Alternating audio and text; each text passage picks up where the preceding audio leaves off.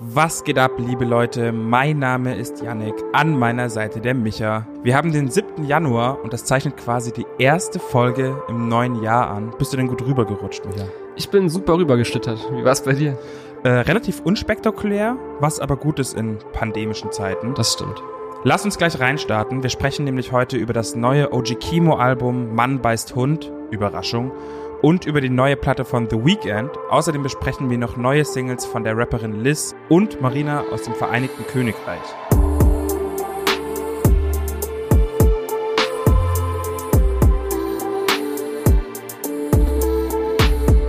Liebe Leute, für alle Räuber und die, die es gerne werden wollen, ist heute ein Feiertag, denn OG Kimo hat sein zweites Album Mann beißt Hund veröffentlicht und ich sag euch, wie es ist.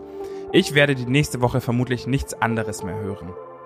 Der Nachfolger von Geist zeigt eindrucksvoll, was das Album als musikalisches Format an sich überhaupt noch zu bieten hat in diesen Zeiten des Streamings. Also direkt eine kleine Hörempfehlung und Anleitung meinerseits.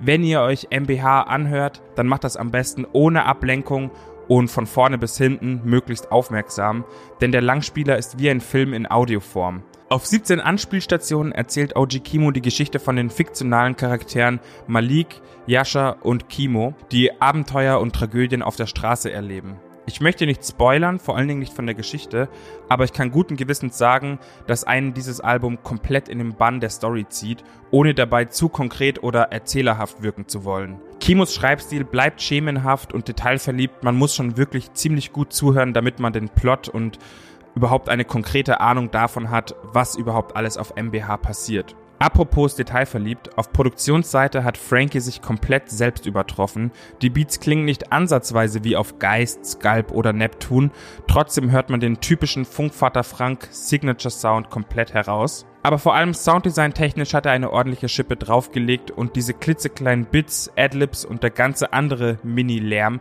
trägt extrem viel zu der Atmosphäre und dem Filmischen von diesem Album bei. Hier Straßengeräusche, da ein Bellen oder eine Adlib, dort wieder Geklimper von einem Schlüssel, Sound Bild trifft es sie auf jeden Fall vollkommen. Features gibt es von dem R&B-Wunderkind Zumpa, von Gianni Suave, der den Moonwalk macht, und von Kwame, der mit seiner Stimme den Blanco Beat komplett auseinanderreißt. Ein paar Stimmen in meinem Social Media Feed und in meinen DMs haben auch schon von Album des Jahres gesprochen und ich bin ehrlich, wir haben eigentlich gerade mal KW1, liebe Leute, aber ich stimme schon ein bisschen zu. Das ist schon, die Schippe ist schon sehr hochgelegt dieses Jahr. Eine besonders erfreuliche Überraschung in dieser Woche war außerdem auch das neue Album von The Weeknd. Dawn FM nennt sich das und es wurde auch erst vor wenigen Tagen angekündigt und jetzt eben direkt veröffentlicht. Und ich muss sagen, mir geht das richtig, richtig, richtig gut rein, das Album. Also das letzte Album, After Hours, kam ja 2020 raus.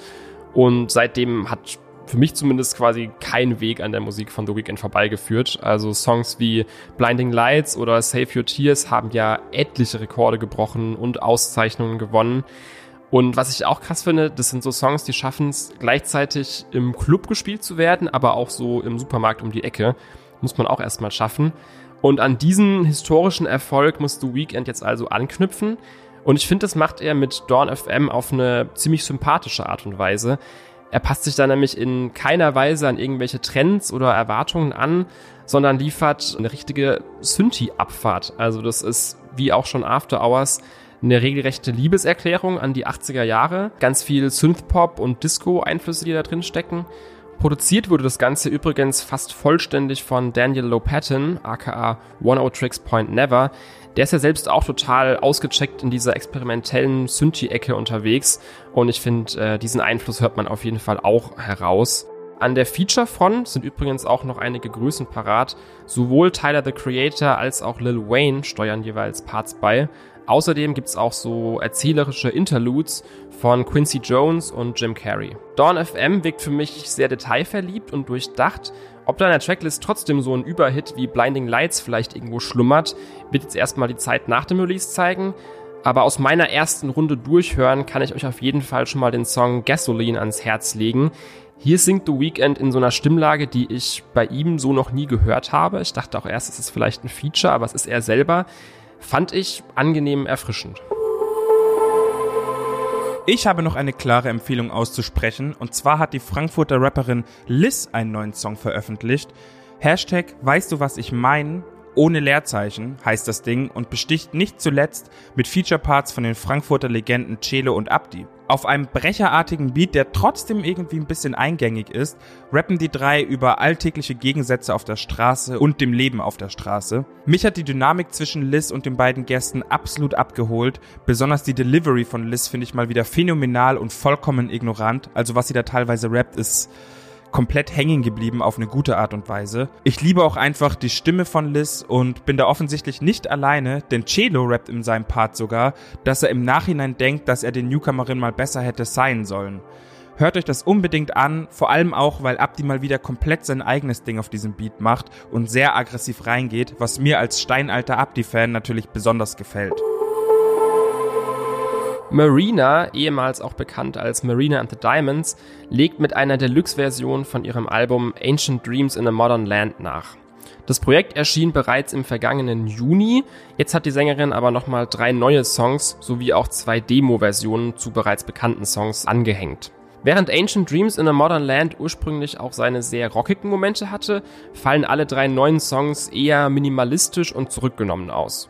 Marina lässt da vollkommen ihre Stimme strahlen, während die Produktion eher von Piano- und Chorpassagen getragen wird. Das klingt herrlich groß, dramatisch und klassisch, ohne aber dabei irgendwie zu langweilen.